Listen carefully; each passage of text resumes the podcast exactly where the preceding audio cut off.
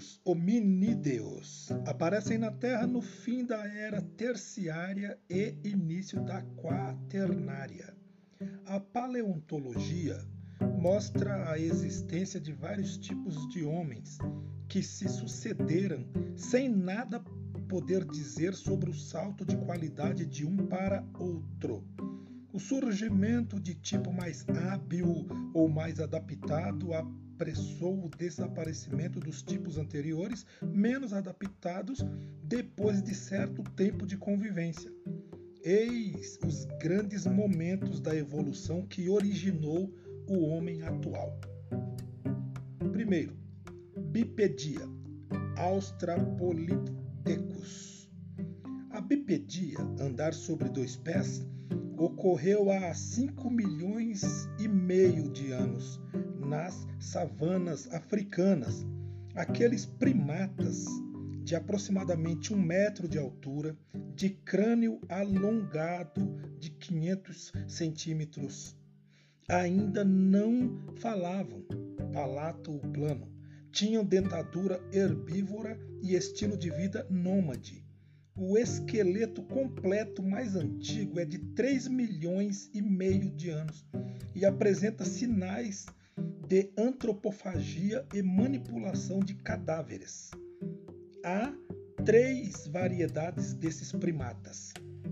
Primeira, Australopithecus afarensis, de Afar, na Etiópia, que viveu entre 5 milhões e 500 e 3 milhões e 500 anos atrás.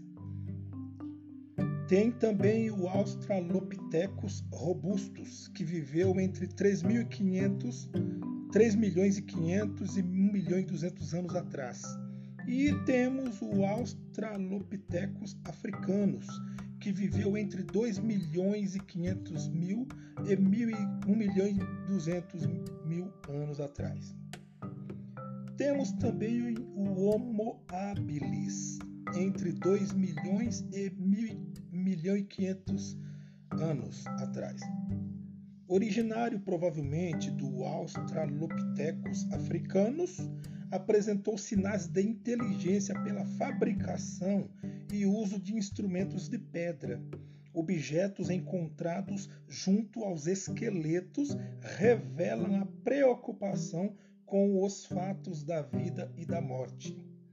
Temos ainda o Homo erectus, entre 1 milhão e 600 mil e 300 mil anos atrás.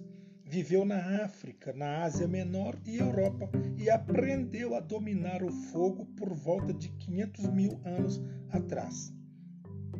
Em seguida, o Homo sapiens arcaico ou pré-sapiens, entre 300 mil e 50 mil anos atrás é forma intermediária com características do Erectus e do Sapiens.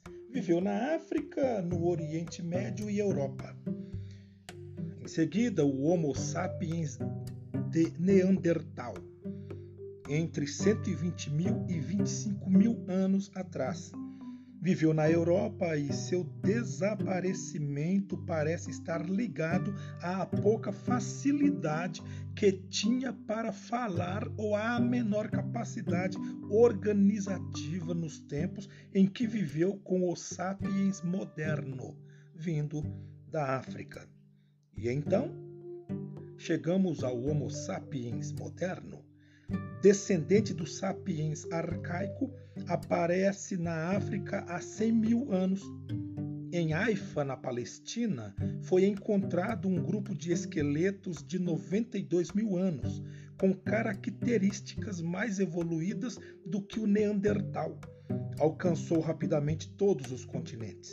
Seu crânio era de 1.600 centímetros cúbicos e apresentava sinais de arte e religião passou para a América em dois períodos, entre 75 mil e 35 mil anos, e entre 26 mil e 9 mil anos, por ocasião das duas glaciações. As escavações devem confirmar tais fatos.